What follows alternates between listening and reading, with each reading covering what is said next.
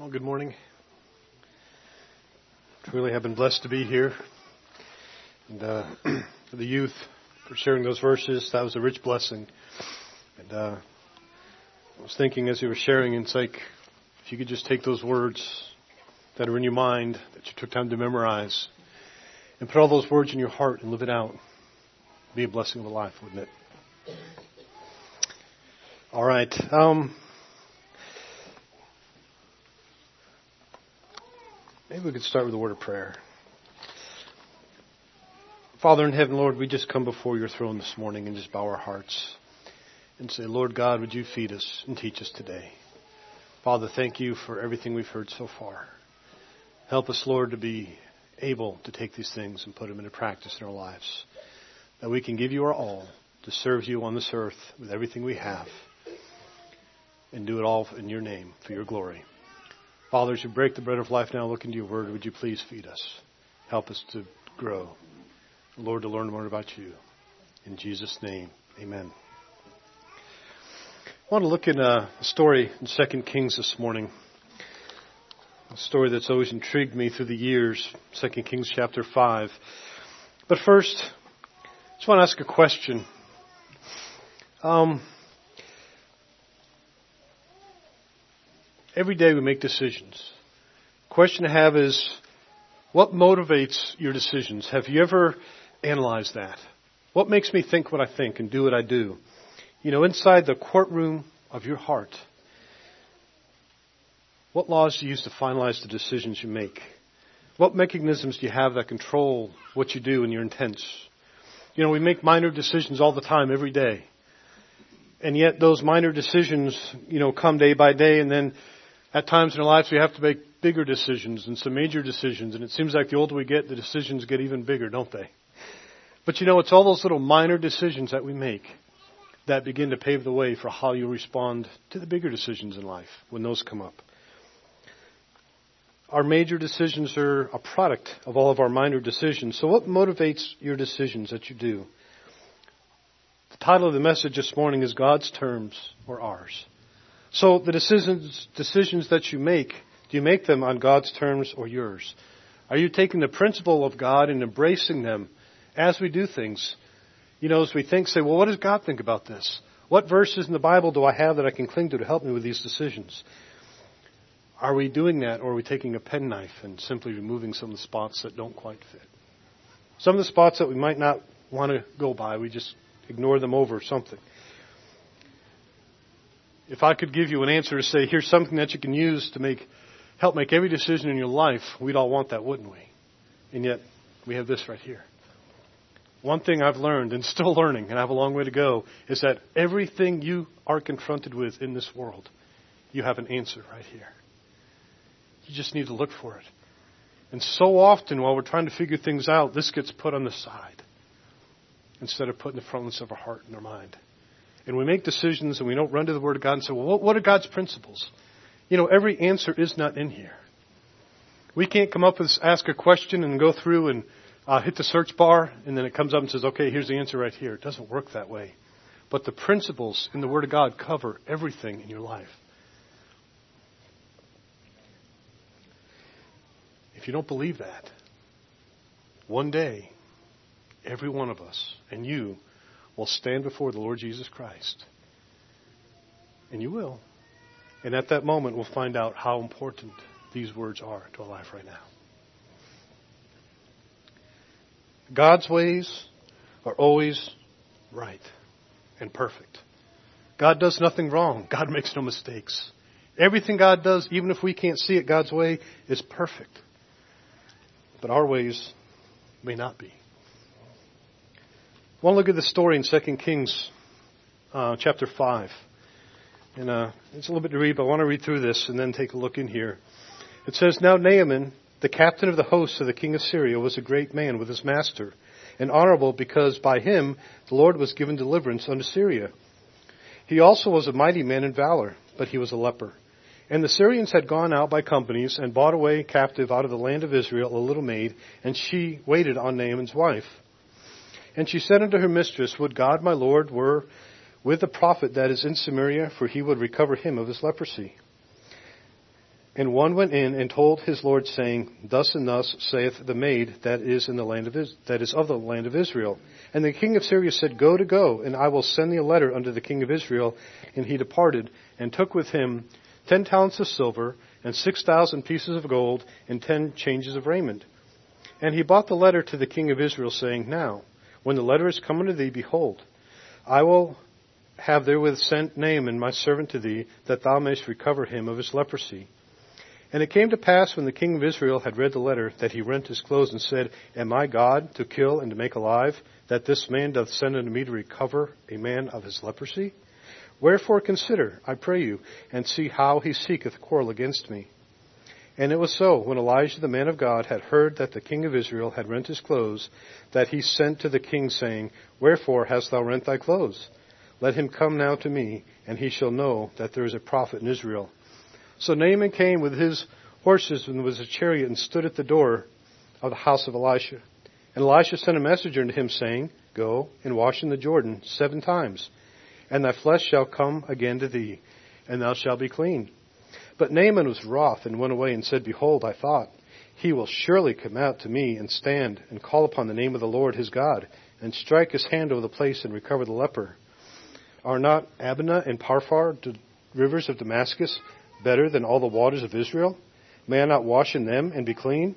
So he turned and went away in his rage. And his servants came near and spake unto him and said, My father, if the prophet had bid thee to do something great, wouldn't thou not have done it? How much rather then when he saith to thee, Wash and be clean? Then he went down and dipped himself seven times in the Jordan, according to the saying of the man of God, and his flesh again came came like the flesh of a little child, and he was clean. And he returned unto the man of God, he and all his company, and came and stood before him. He said, Behold, now I know that there is no God in all the earth, but in Israel. Now therefore, I pray thee, take a blessing of thy servant. But he said, As the Lord liveth, before whom I stand, I will receive none. And he urged him to take it, but he refused. And Naaman said, Shall there not then, I pray thee, be given to thy servants two mules, burden over the earth? For thy servant will henceforth offer neither burnt offerings nor sacrifice unto other gods, but unto the Lord. In this thing the Lord pardon thy servant, that when my master goeth into the house of Rimmon to worship there, that he leaneth on my hand, and I bow myself in the house of Rimmon. When I bow myself to the house of Rimmon, Lord pardon thy servant this thing. And he sent said unto him, Go in peace. So he departed a little way. I'll stop there for a moment. Now, the first verse was the biggest challenge to me. I spent more time looking at verse 1 than any other verse in this whole text because I didn't understand exactly what was going on here. We have Naaman. Now, he's the captain of the um, king of Syria. He's a man of valor. He's one of the great men, one of his warriors. Okay? He's an honorable man. He's well respected. But it says in here that one of the reasons why he was so honorable is because by him the Lord gave deliverance in Syria. That's a big L. And I looked at that over and over and I even did some research and many, I don't usually research out a lot of commentaries or things like that, but as I look into this different places, a lot skipped right over this part. And I found a couple that did address it, at least where I looked. And it's odd. Why would God turn around and bless Syria to give them a victory when aren't they enemies of the Israelites? Isn't there rivals here? Conflicts? David went up against Syria.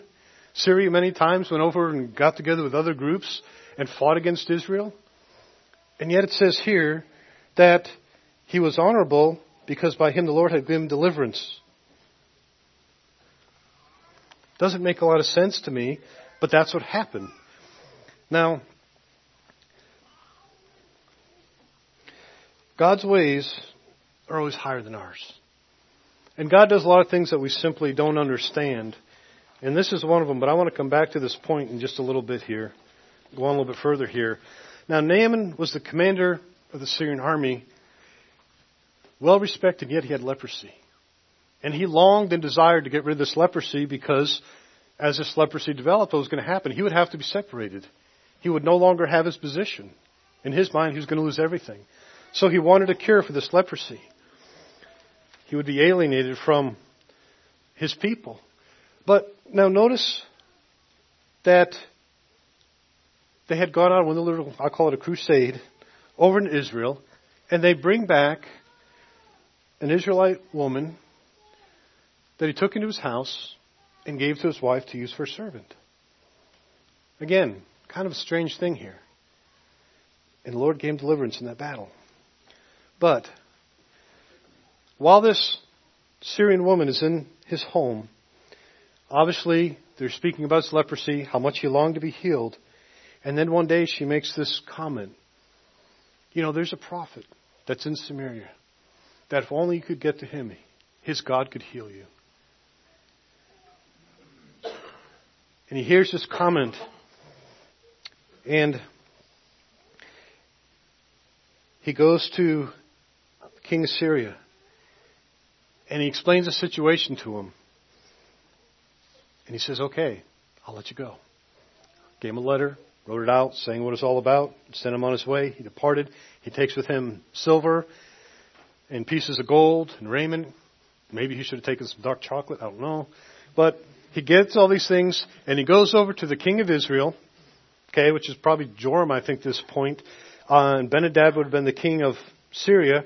And he gets to the king and he shows him this letter and the king reads the letter through and he gets all frustrated. He rents his clothes and he says, why are you coming to me for healing of your leprosy, which can't be cured? There's nothing I can do for you. This obviously is an act of war. You're doing something to stir up strife and problems. And he's like, this isn't going to happen. Well, somehow word gets back to Elisha. And Elisha hears this and he sends a text message back to the king of Israel. Okay. Maybe a little bit different, different technology. But he sends a message back to the king and he says, why'd you rent your clothes? Why do you got the drumbeat of war going? Everything's okay. I've got it under control. Go ahead and let him come to me. So the king lets him come. So Naaman gets his chariots and all his big entourage heading over to Elijah's house. And he gets there and he gets to the door and all of a sudden a servant walks out of Elisha and says, Oh, by the way, yeah, he said, go ahead and find the Jordan River and jump in there seven times and you'll be healed. Now it's Naaman's turn to get mad. And he gets angry and he's sitting there going, what do you mean jump in the Jordan River? I mean, there's other rivers over here in Israel that are a lot better than this one and he gets real upset about it. But notice what he says. Look at verse 11. He was wroth and he says, behold, I thought. Behold, I thought. That's his downfall right there. You see, he had this vision in his mind. He says, you know what's going to happen? I'm going to go to this prophet's house and he's going to come out and he's going to uh, talk to me and the glory of God's going to open up. This great big sky is going to open up and, and uh, it's going to strike over this whole place and I'm going to be healed of my leprosy. You know, and he thought it was going to be a great day. So when he heard this, he was just mad. He couldn't handle it. He was trying to look at it from his way. He knew how it was going to work. How many of us done that on something? You know just how it's going to work out. Got it all planned out and things change. Well, that's what happened here. He had this all worked out, what was going to happen, and he was going to go back to his king and to, to his place, and he was going to be even more popular and more of a hero than he was. And everything at that moment simply got deflated because it didn't go his way. He's getting ready to leave, and his servants get together and they're talking, and, and possibly it says my father, maybe his sons were there or something. It doesn't doesn't really say. So he turns away in a rage and he's going, I'm not doing this. And the servants come up to him and says, Hey, wait a minute, wait a minute, Naaman, just listen for a minute.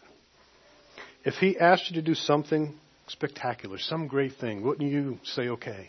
Well, yeah, that's what I came for. He said, so we came all this way. Why don't you go ahead and just give it a try? Just simply give it a try. So he says, all right. So go to the Jordan River and dips in the river, not once, but twice. He goes seven times. And when he comes up the seventh time, he realizes the leprosy's gone. He's healed. Just what he came for. His leprosy's all gone. His flesh, it says, looked like a little child, and he was clean. So he takes all his chariots and everything, and goes back to Elijah's house.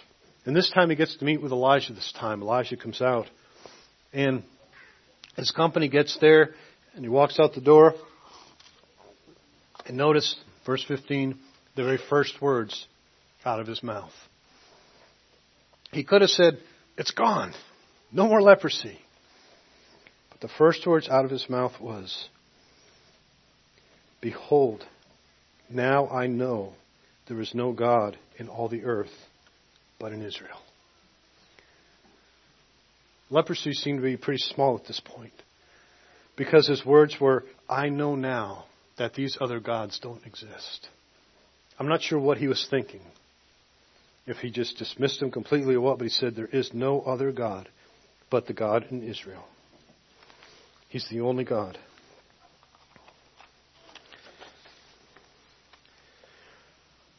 So, why did God do it this way? What was God's reason in doing what he did? You know, Naaman had two things in his mind. Number one, he's going to see this God from this prophet do a great thing. And something glorious is going to happen to me. Remember, he probably liked, was used to royal treatment. And this is going to be the best thing he's seen. And number two, his leprosy is going to be gone. That's what was on Naaman's mind. He went over there going, I heard there's a God in Israel that can heal me. I've got money. I've got garments. I've got a letter from the king. Everything's going to be great. In his mind, that's the way it was going to go. That's what he was looking for. He was looking for those two things to happen there. But see, God knew Naaman's heart. God knew exactly where Naaman was. And Naaman didn't need his leprosy to be healed. What Naaman needed was his proud, arrogant heart to be humbled before God Himself. See the difference in the two ideas there? God had one plan, Naaman had another plan. Kind of like we heard this morning a lot about self during the uh, Bible study there. Okay? He had a selfish plan of the way he wanted things, and God had something else in mind. So, why would God take a heathen to the Israelites a commander of the rival army of Syria, give him victory in the battle, then turn around and make him a mighty man of valor in his own country, allow him to have leprosy, allow him to take captive this Israelite woman back in his home to give to his wife to be a servant. Wasn't God supposed to bless the Israelites? At least that's what they thought. Wasn't God supposed to bless his people? You know, from our perspective, or at least mine, studying this, it made no sense. If I were to put all these pieces together, it didn't make sense. But look at verse 15, where he says, Behold, I know there's no other God in all the earth but Israel's God. There's no other God but yours. See how God works? If we were to write this story, if we could go back there, wouldn't we have done it differently? But he says, Behold, I know the only God in the whole world is the God of the Israelites. Naaman was healed of his leprosy, but that's not the real point.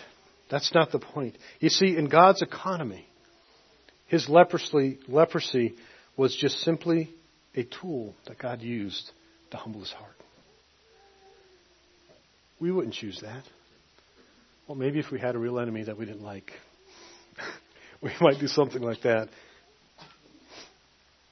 But God did that in love. He wasn't out to destroy Naaman in any way. That was just a tool that God used to humble Naaman's hearts. God used a bunch of odd circumstances to bring himself glory. Naaman's now in heaven, I believe. I have no doubt in my mind, it doesn't go further than this, but that Naaman would have a place in heaven. Look at verse 16. He acknowledges that there's only one God. Then he says, All right, Elisha, here you go. I'm begging you, take some of these gifts that I brought along. And Naaman says, No, I don't want any of them. And he urges him, he's like, no, come on, it's, you, can, you can take anything you want here. And he refuses. And he wouldn't take anything from him. Obviously, Elisha knew that you can't buy God's healing. You can't purchase something from the Lord. You don't show up at God's doorstep and say, Look, I need this done in my life. Here's a bunch of things. And money's not going to buy anything. God doesn't need that. And he wanted him to know that. And he also didn't want Naaman going back thinking that that was part of the deal. The only reason God did this was he had to give him something. Because think about what would have spread. You know, if you want God to do something, he will. But, you know, bring things. God doesn't need anything. All God needs is for us to ask. So he refuses him and he sends him on his way. And then Naaman goes further. He says, You know what? I know you're the only God. He said, But I've got a problem. Well, let me back up. Got ahead of myself a little bit. And then he says about offering sacrifices. He used to offer them to whomever. He says, Now, but I know the only God worthy of a sacrifice is your God. And he makes the proclamation that that's the only God he would sacrifice to. But also he says, Naaman, I've got this problem. You see, when I go back home to my master, when I go back home to the king, I've got to go in the house of Rimmon and place of worship there, and I'm going to have to assist him and help him there and bow down in front of this thing. And uh, I don't know what to do about it. You see his heart? He wasn't just accepting that part of it, it changed his life. Something is different in his life here. And he says, What do I do? Can I be forgiven of this? Can you take this away from me somehow? What do I do? And Elijah looks at him and he says, Go in peace. You're okay. You can do that. He asks for forgiveness for this thing. He says, I'm going to go bow down to a false God. But his heart wasn't there. He was just going to fulfill his obligation to his king. And Elijah said, Go in peace. And he left, pardoned from the sin. Originally, Naaman wanted things done his way, on his terms. And in a rage of anger, he almost left the country and cursed God and went out of there. But then he humbled himself. It probably took a lot for him to do that. I don't know. I've seen many men be afraid to confess something just because of that pride element in the heart. But he humbled himself and did what made no sense jumping in that muddy river, not once, but seven times. And he was healed of his leprosy. But even more so, he learned to love God. And he rejoiced. His sins were forgiven. His hope was now in the Lord God.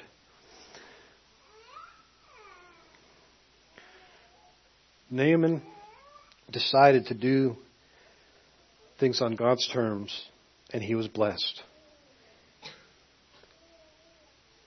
You know,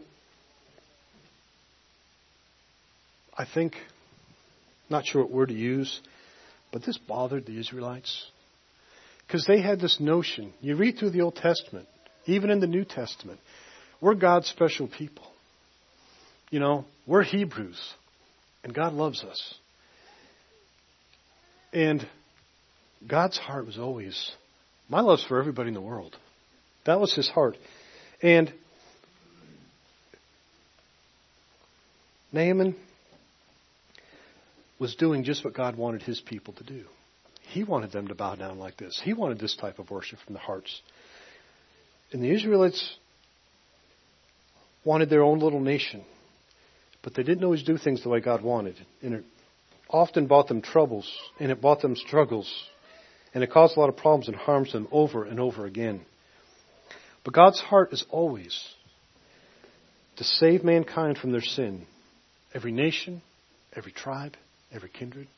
It doesn't matter where you come from. It doesn't matter what race. It doesn't matter where. It doesn't matter how evil you are. God's heart is salvation for the entire world, for all of mankind. And the Israelites sometimes clung to this whole thing, we're God's special people, and it did them harm because they'd start leaking away from things. But God's looking for anybody, no matter where we're from, to love and serve Him. And that's what he's asking out of every one of us. Are we willing to lay our life down and give our whole life to God to serve him?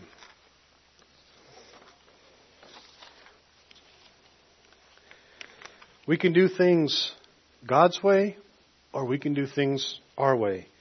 Our ways usually lead to destruction. If not immediately, somewhere down the road, our ways eventually lead to destruction. But God's ways will always lead to victory. I want to look further into this story. Um, verse 20. Look at Gehazi's response to this whole thing. Gehazi was Elijah's servant. It says, But Gehazi, the servant of Elijah, the man of God, said, Behold, my master hath spared Naaman the Syrian in not receiving at his hand that which he bought. But as the Lord liveth, I will run after him and take somewhat of him. So Gehazi followed him after Naaman, and when Naaman saw him running after him, he lighted down from his chariot to meet him and said, Is all well? And he said, All is well. My master hath sent me, saying, Behold, now, even now, there be come to me from Mount Ephraim two young men of the sons of the prophets. Give them, I pray thee, a talent of silver and two changes of garments. And Naaman said, Be content, take two talents. And he urged him, and bound two talents of silver in two bags with two changes of garments, and laid them upon two of his servants, and they bare them before him. And when he came to the tower, he took them from his hand, and bestowed them in his house, and he let the men go, and they departed. But he went in and stood before his master, and Elijah said unto him, Whence comest thou, Gehazi? And he said, Thy servant went no whither. And he said unto him, Went not mine heart with thee when the man turned again from his chariot to meet thee? Is it time to receive money and to receive gifts, and oliveyards and vineyards and sheep and oxen and menservants and maidservants? The leprosy therefore that Naaman shall cleave unto thee, and thy seed ever. And he went out from his presence as a leper, as white as snow. So Gehazi saw the, um, the the gold there, the money there, and the garments there, and he said, ah, "You know, I want that to go to waste. I want some of that." So he runs out after him, and I'm not sure what it liked watching him sail across the uh, field. They're running him after him, but Naaman sees him back there, and he stops, and he's like, "Everything's fine." He said, "But." He makes up this story. He concocts this lie, and he says, "Yeah, there's two um, sons of the prophets, and they're here, and they need, you know, a piece of silver and some clothes." So he says, go ahead. And he loads them up. And then he also has the servants bring it back for him. And they get back there. Then the Gehazi takes them and he runs them into his house. And then it gets one step worse. He goes up to Elijah and Elijah says, so, where you been? Oh, I didn't go anywhere. It should have been a flag right there. But then Elijah says, somehow I saw. You went over there and you took those garments, you took that money, and you bought it back. And he says, You know what? The leprosy that Naaman had, now you have. And he never got rid of it, he never got cured.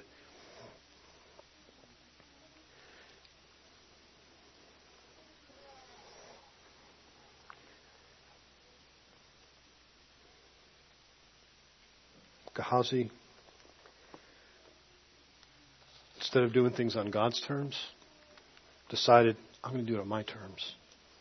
And it failed. I want to look over in Acts for a moment.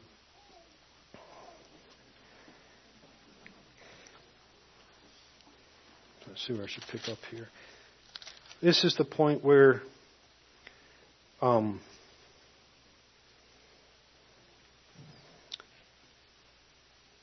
the disciples needed to pick some people for help. Um, I'm going to back up here a little bit and read this here, chapter 6, verse 1. It says, just the apostles were choosing helpers, and it says, And in those days, when the number of disciples was multiplied, there arose a murmuring of the Grecians against the Hebrews, because their widows were neglected in the daily administration. Then the twelve called the multitude of the disciples and said unto them, is it not reason that we should leave the word of God and serve tables? Wherefore, brethren, look ye out among you seven men of honest report, full of the Holy Ghost and wisdom, that we may point over this business. But we will give ourselves over continually to prayer and the ministry of the word. And the saying pleased the multitude, and they chose Stephen, a man full of faith and of the Holy Ghost. And then it lists the others in there. It also says in 7, And the word of God increased, and the number of disciples multiplied in Jerusalem greatly. And a great company of priests were obedient to the faith. And Stephen, full of faith, power, did great wonders and miracles among the people. So Stephen was a follower of God here. You could tell he had a great relationship with God, says he was full of faith. And he's doing his job, and one day he's into the, uh, um, with the Pharisees, and he begins to you know, say things and teach and kind of jumping ahead, and they get into a problem here, and then they bring him before the council. Um, and he goes through history with them. He's, he's speaking to them, he's teaching them, he's preaching with them, and they're getting angry with him. And then uh, verse 54 says, When they heard these things, they were cut to the heart, and they gnashed on him with their teeth. But he, being full of the Holy Ghost, looked up steadfastly into heaven and saw the glory of God and Jesus standing on the right hand of God and said, Behold, I see the heavens open and the Son of Man standing on the right hand of God. Then they cried out with a loud voice and stopped their ears and ran upon him with one accord and cast him out of the city and stoned him. And the witnesses laid down their clothes. I'll stop there. We, sorry about that. No. Um, yeah, let me finish. I'm sorry. Um, and cast and cast him out of the city and stoned him. And witnesses laid down their clothes at a young man's feet, whose name was Saul.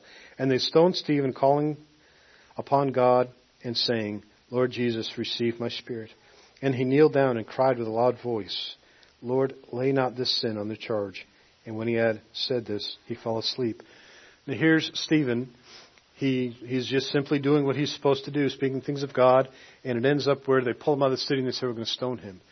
And as Stephen's standing there, he looks up and he says, I can see the glory of God, the heavens are open. And on top of that, he says, Look, there's Jesus standing there. He wasn't sitting at his throne like we read. He's standing there, looking down, and the heavens are open, and they get very more angry at him. Isn't that kind of what Naaman wanted to see? Didn't Naaman want to see that? Wasn't that kind of his vision? You know, as Stephen was there looking up into heaven and he saw the glory of Jesus Christ in his last moments of need. So I have a question. Why did Stephen see the glory of God in the sky? Naaman didn't. Why'd God do it that way? It seems to me, if I could have done this, Stephen knew who God was. He loved God. He's like, when I die, I'm going home. Naaman didn't know this. It would have made more sense to me for God to do that to Naaman so that he could go back and say, You have no idea what this God's like over in Israel. I mean, this is amazing. But it didn't happen that way. Instead, he was told, Go jump in the Jordan River. Okay? Seems like somebody who's a, non believer would have needed that more. Why did God not heal others of leprosy? There were more lepers in the world. Why did Naaman have to dip seven times? If he'd have done four or five or six, he wouldn't have been healed. Why did God say seven? Isn't once humbling enough to jump in that river and say, okay, here I go, and come up? Nothing happened. Okay, I tried again, you know? But seven times. Why did Achan commit the sin by stealing the garments and the gold? Why did Achan do that and yet 36 people lost their lives? Why? Wouldn't it have made sense if God just judged Achan right there? Singled him out and said, Achan, you've done this, that's it. But instead, 36 others had to die. And it went through a long procedure before they finally came out where it was. Why did Paul, who was a Pharisee, write two thirds of the New Testament? Why didn't John write it? John loved Jesus. If you want to find John, go back where Jesus was and he was sitting right next to him, asking him questions, learning. Just look at the writings of John. He didn't just know what Jesus said, he knew what Jesus meant. He knew what Jesus thought. Why'd God do it that way? Why did Jesus come to this earth as an infant? Why didn't he come down with some great glorious kingdom and just show, this is God, I'm here? and show a different way how everybody can be saved, made whole. Why did God do it that way? I mean, he came as a baby through a controversial birth, and it was 33 years before he did one miracle. Why? I'd have done it differently. Why did one stone have to take down Goliath and not the whole army that was there? Just overpower him. Doesn't make sense. An entire army against one guy. But God said, no, one stone from a little boy is going to do it. Why is it some people can go out and have a head on collision in a car wreck and walk away unharmed? Why does somebody else have the same wreck and not make it?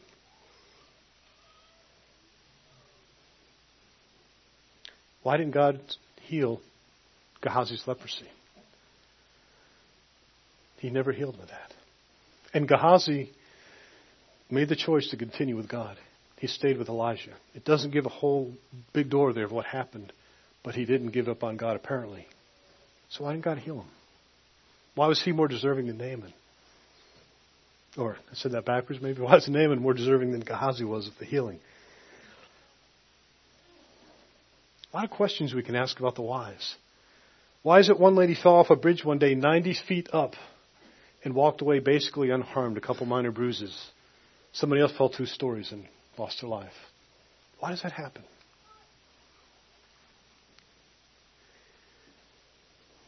There's a lot of questions that we can't answer. And you know, being in the prisons, a lot of this come from us faced with tons of questions about why God. Over and over.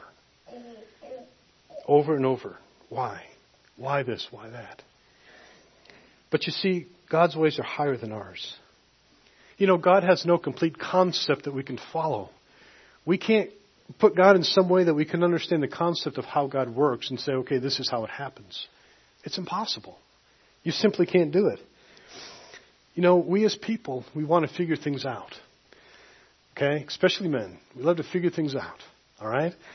But in this world, we do have a limited way that we can figure some things out, even though it goes way beyond there. But there's a lot of things that we can figure out and understand how it works. But simply, God doesn't work that way. You know, we like to come to some clear conclusions on things. You know, the best way to do things. God's abilities are way beyond compare. There's nothing on this earth that we can compare God to to how He works to anything else.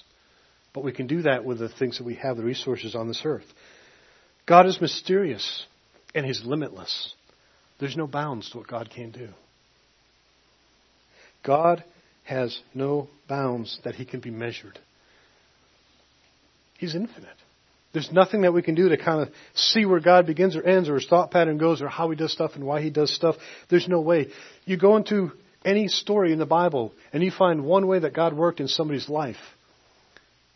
And most of them aren't repeated again. You look and it's a different way. It's a different way.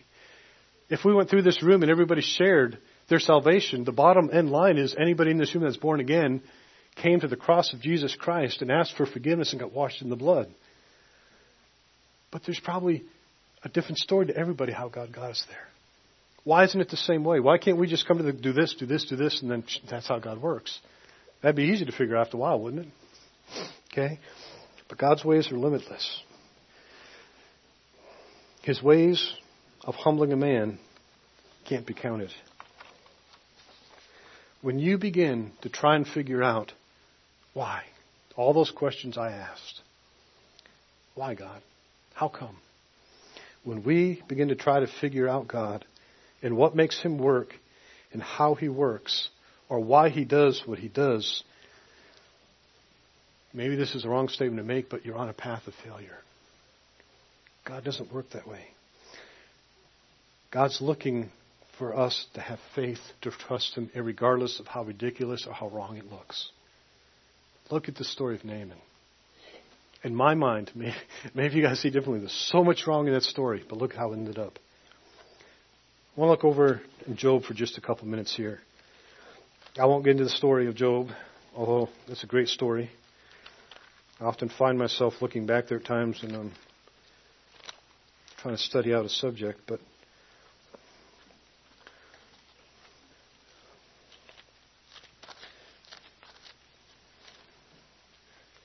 um, Job 38.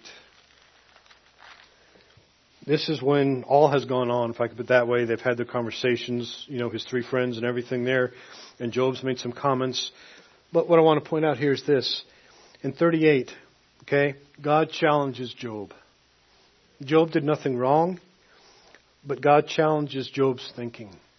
He took Job further and says, Then the Lord answered Job out of the whirlwind and said, Who is that that darkeneth the counsels of I'm sorry, the counsel by words without knowledge? Gird up now thy loins like a man, and I will demand of thee the answer. Uh, sorry, I will demand of thee, and answer thou me. Wherefore was there when I laid the foundations of the earth? I declare if that has understanding. This earth has a foundation somewhere. I thought it kind of floated up in there. It says, Who laid the measures thereof, if thou knowest? Or who can stretch a line upon it? You see, it wasn't haphazardly put up there. God had a plan of how he was going to do this. Whereupon are the foundations fastened, or who laid the cornerstone thereof? Job, God continues to go on with question after question after question to Job. Um, he says, Knowest thou the ordinance of the heaven? Canst thou set up the dominion thereof in the earth? Canst thou lift up the voice to the clouds and the abundance of the waters that may cover thee? Canst thou send lightnings that may go and say unto thee, Here we are?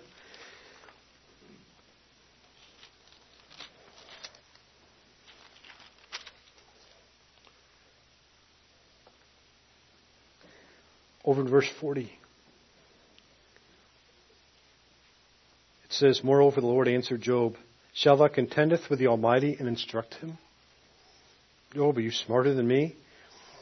He that hath he that reproved God, let him answer it.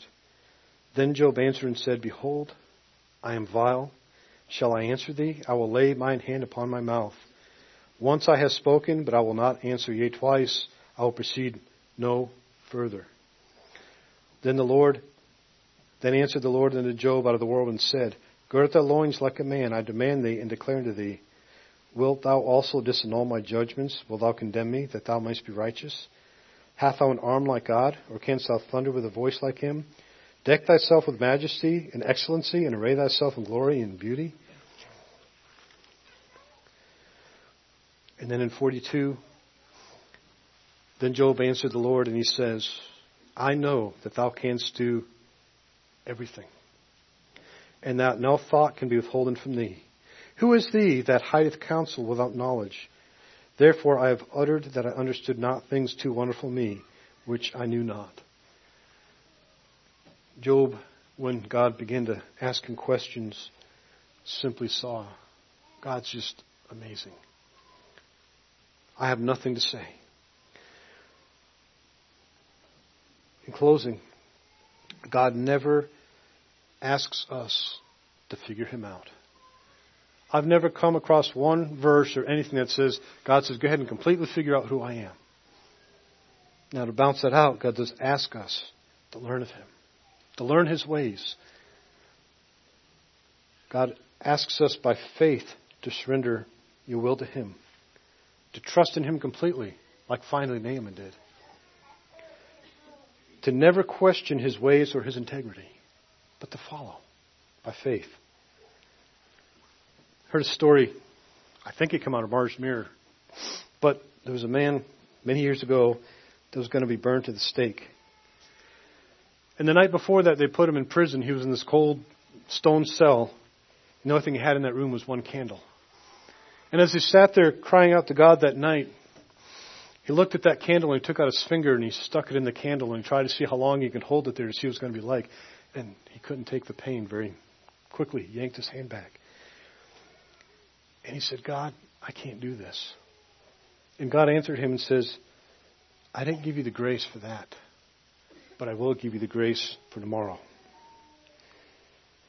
Why is it that one believer in Christ Jesus can be burned at the stake and another one be at home at peace with his family and die and both end up to be in the presence of the Lord? It's not our place to figure these things out, but it's our place to do things God's way. We can do things God's way, or we can do things our way. So back to the question what motivates your decisions? In the courtroom of your heart, do you do things on God's terms or on your terms? Who's on the throne of your heart? We all know the song. It says, All to Jesus I surrender. All to Him I freely give. I will ever love and trust Him, and in His presence daily live. Worldly pleasures all forsaken. Did you catch that one? This is America. Worldly pleasures all forsaken, humbly at His feet I bow. Is that our testimony this morning? God bless. Thank you.